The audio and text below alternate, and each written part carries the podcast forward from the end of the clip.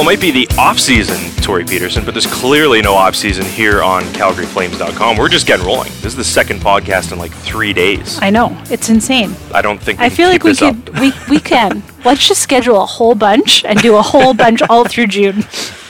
mid-season form clearly world championship is over cup finals underway and we can finally start looking forward to some of these big off-season events starting with the nhl scouting combine this weekend in buffalo new york and wouldn't you know it, that is the subject of today's episode. Ryan Dittrick alongside the aforementioned social media guru Tori Peterson, joined by our special guest today, the Flames head strength and conditioning coach Ryan Van Asten, here to break it all down on the Firestarter podcast, brought to you by the Star Calgary, the official media partner of Firestarter. The Star Calgary is your essential source for local, national, and international news. Follow the story all day, every day on thestar.com.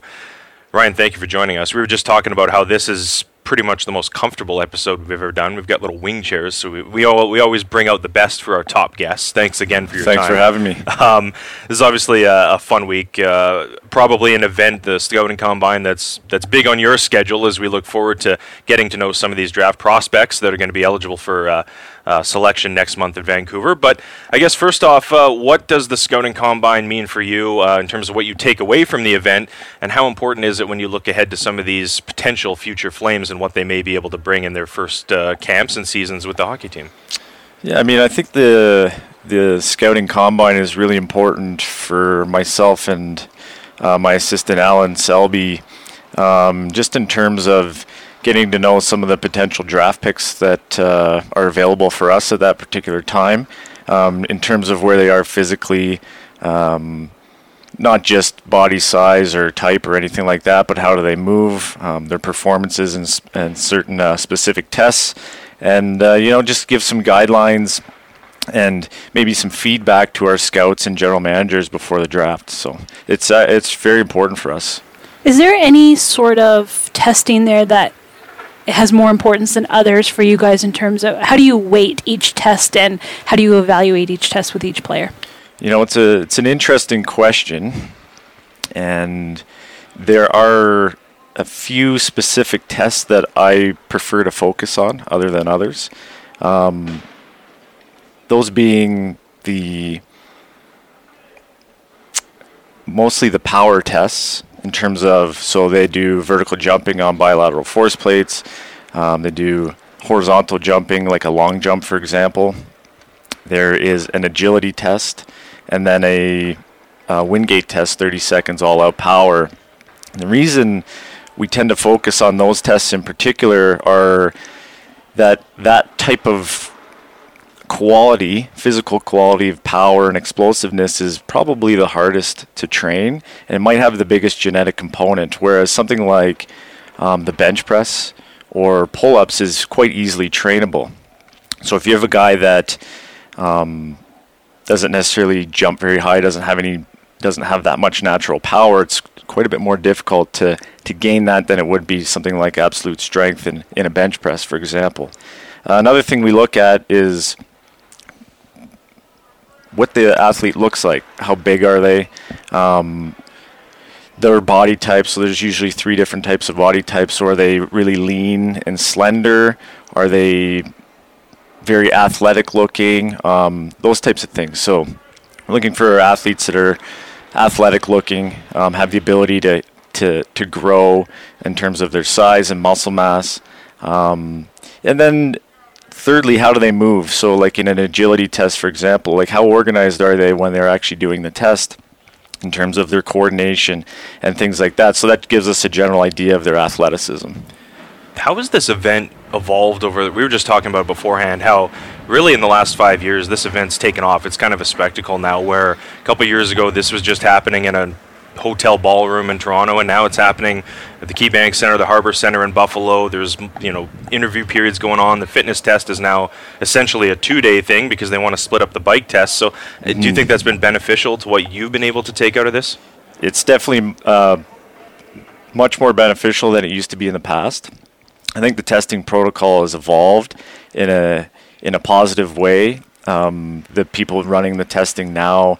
It's just a more standardized protocol. I think the technology that we're using, for example, bilateral force plates for power rather than just you know jumping up to a uh, a vertec in, in hitting the thing. So we're getting much more information, so we can see like on the on the force plates, we could see not only their power, but we could see their differences between their right and left legs. So we're getting a lot more information these days, and I think it's just the way it's going with technology. Um, you know, and the, and the way they set it up, so we're basically lined up in the front of all the tests. We could see everything going on. It's it's in a line. It's all in order. So if we have a particular guy that we are watching, we can just watch him all the way down the line. Um, it's just way more streamlined. It's a lot easier to to see the guys and see what's going on that way. This is an event has all 31 teams there. Obviously, 32. I would guess Seattle might have a presence there heading into their inaugural season in a couple of years. But for this, having all those teams there, is this an opportunity for you to meet with your peers and discuss advances in technology, like you spoke of, and kind of get a lay of the land as to what's going on across the league? Yeah, so that's a big part of the combine for us as strength conditioning coaches. Is we actually hold uh, on the Friday our um, strength conditioning association. We have a meeting with all the strength coaches, and we go through a number of different things, including you know reviewing the the combine protocol. So every year we want to make sure we're doing the right things. We want to make sure that we're improving. We talk to the companies that are running the specific tests. Um, you know, a company comes in and with their software for the force plates, we want to make sure we're what we're measuring is appropriate for us to give uh, good feedback to the general managers and, and the scouts on terms of that um, who you know potential guys that are going to be in our organization. So we do spend a lot of time um, doing that. That's probably our first meeting of the year with all the strength coaches, and um, we just get the lay of the land, what everyone's doing, and how everyone you know what's going on in terms of uh, the strength conditioning world. We bounce ideas off each other, and it's uh, it's a good learning environment for us. You might be able to hear it in the background, but they're setting up for the Cher concert, which is is going to be a doozy. I can't wait personally. but uh, so we apologize if you hear the rumbling. It's going to be quite the show here, the Saddledome. Uh, we're recording on a Tuesday, but I think you're going to be listening to this uh, on Thursday, rolling into Friday at the start of the combine. Uh, uh, Ryan, again, just kind of going back a little bit to some of the testing. Over the years, has anything surprised you? Have you ever gone there with ex- certain expectations and left with maybe a different, I don't know, bit of knowledge that maybe you didn't see coming? Would you mean like in terms of a specific athlete or just in in general? I think so in general because there's so many, especially when we go into a weekend like this where there's top guys and people think they know everything about them. Do you learn something that maybe you didn't know, good or bad? Yeah, I mean, we always learn certain things about specific players and from different tests and things like that.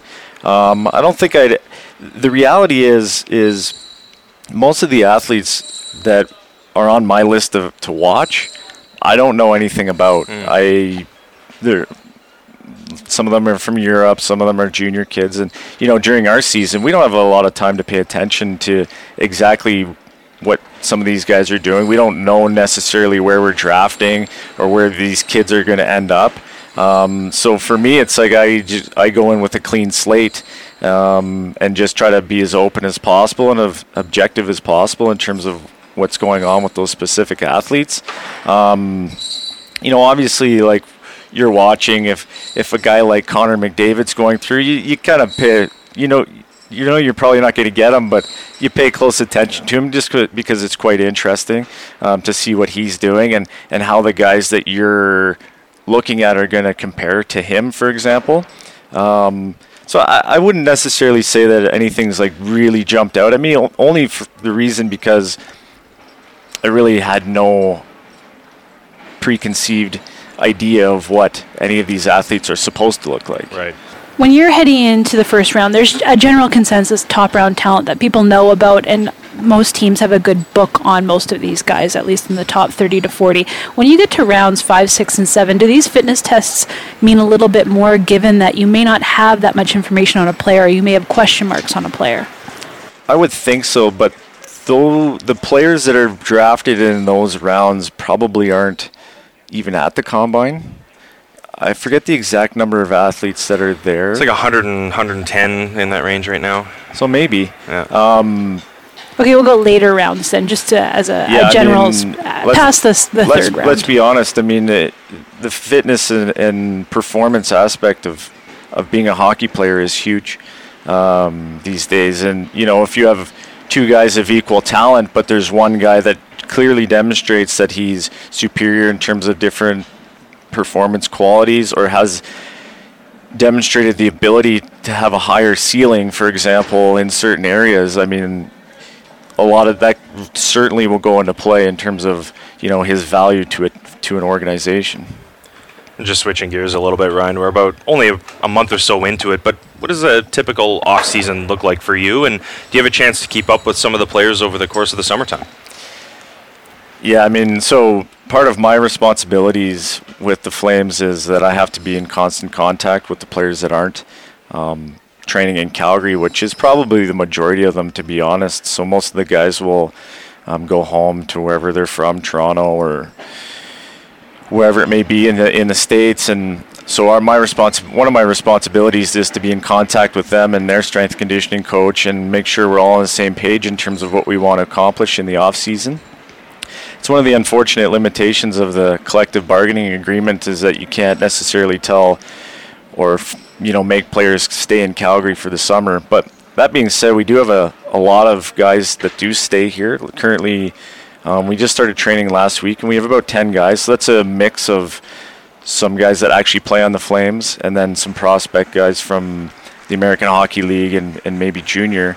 Um, and that's just going to grow. So we anticipate by mid June we'll have about 20 guys training here for the summer, which is wow. great. And you know, a typical day is uh, we early on in the summer we're in the gym basically five days a week. Um, and you know, like right now it's our first phase, so the the workouts are about an hour to an hour and a half long. They're quote unquote light at this point in time. We're just getting the guys back into training.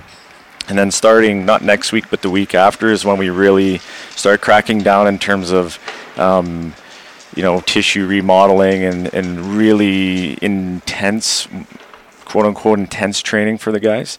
Um, so at that point, training's usually around two hours long. So we spend about half of that outside on a field just working on movement qualities. And I think that's probably the most important part for us is making sure that these guys are good athletes and not just good hockey players. And I think it really translates. So we spend a lot of time working on how they move, um, their coordination, their their organization of their body, um, and then half of that will be, you know, we're in the gym working on power and strength and, and things like that. And then in June we start on ice training as well. So we do that a couple times a week in June, and then it progresses throughout the summer. Has it really just sort of kicked back into gear? Like, is there a rec- there must be somewhat of a recovery, or you know, stay away from the gym gym time after the hockey season ends? Right. So we usually recommend the guys take at least a week okay. and a bit off completely, just to decompress and you know not think about hockey for a while. Because um, I mean, let's be honest, unless you win the Stanley Cup, it's you know, guys are maybe a little bit frustrated or not happy with how the season's gone. So a little bit of decompression there, and then the next couple weeks, um, I think the key is to not necessarily do anything overly structured. So we don't need them in the gym a week later after the season doing X, Y, Z in terms of a program. What we do need them to be doing is um, doing unstructured activities on their own. So not necessarily lifting weights. If they want to lift weights, no problem. We'll help them with that. Um, but things like you know going on bike rides, hiking, tennis, things like that, just to be active for a couple more weeks, and then we'll start to get back into traditional type training. You came here from the LA Kings a few years ago. Yep. How has your role evolved since arriving in Calgary? Yeah, so when I started with the LA Kings, there was no. I would I shouldn't say no, but the the emphasis on let's say sports science side of things wasn't as much as it is now. So back then we did strength conditioning, we did our usual daily routines, similar things to what we do here. It's just now with Calgary. Um, we're doing all kinds of things, technologies that have evolved in the last, say, eight, nine years. So we're doing like on ice workload monitoring. So with that system, we can see differences between right and leg, right and left leg power, right and left leg asymmetries on the ice during practice. We have you know, force plate technology. We're monitoring the guys throughout the year, seeing how their performance levels change with game schedules. We can, you know, monitor their asymmetries off the ice as well. The nutrition aspect is huge. It's evolving. I mean, as you guys know, we see it all the time. It's evolving. You know, feels like by the week. Um, so things have certainly changed quite a bit. We've hired here a full-time assistant strength conditioning coach, um, and I, I, I just the workload is just becoming more and more and more in terms of the technologies that are coming in and all those kind of things. And you know, as an organization and and as a strength conditioning program here, we want to keep evolving because um, we want to be on the top. We want to win, so we we need to keep evolving that. We need to be stay current. And you know, if it was just me, it's really difficult to do that alone. So. Um, yeah, I mean, uh, it's it's changed significantly, and I would say more so on the side of the of the uh, sports science, sport technology side of things. And you almost have to, right? Like the, you have the, to. The, the athlete nowadays, we look at, at least from our perspective, the difference between the elite and maybe the not so elite that's that's a narrow gap nowadays isn't it you, ha- you have to monitor it and it's a you know even for practices for example you know the way we used to do it was well the the, the coach would prescribe a practice you know, the coach might ask you, okay, well, what do you think we should do for the week? And you know, this day should be light, this day should be heavy, for example, or this day should be longer, this day should be shorter. And the reality is, is you know, we're just going off of feel, and we really had no objective way to measure it other than, you know, you could use heart rate monitors and things like that, but it, it's not the same as the type of technologies that we're using now.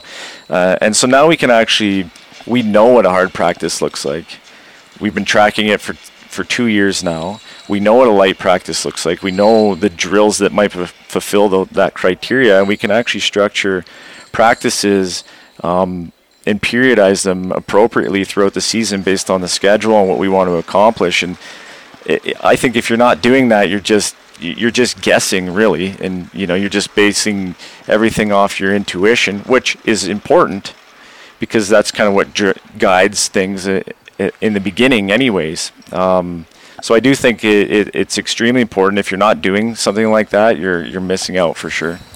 Good stuff, Ryan. Thank you so much for joining us today. And you know, uh, Flames TV is going to be making uh, our debut at the Combine this weekend too. So we look forward to catching up we'll with you again you on Saturday. Yeah, thanks uh, for having me. Yeah, thanks a lot. Uh, this has been the Fire Starter Podcast, brought to you by the Star Calgary. Follow the story all day, every day on thestar.com.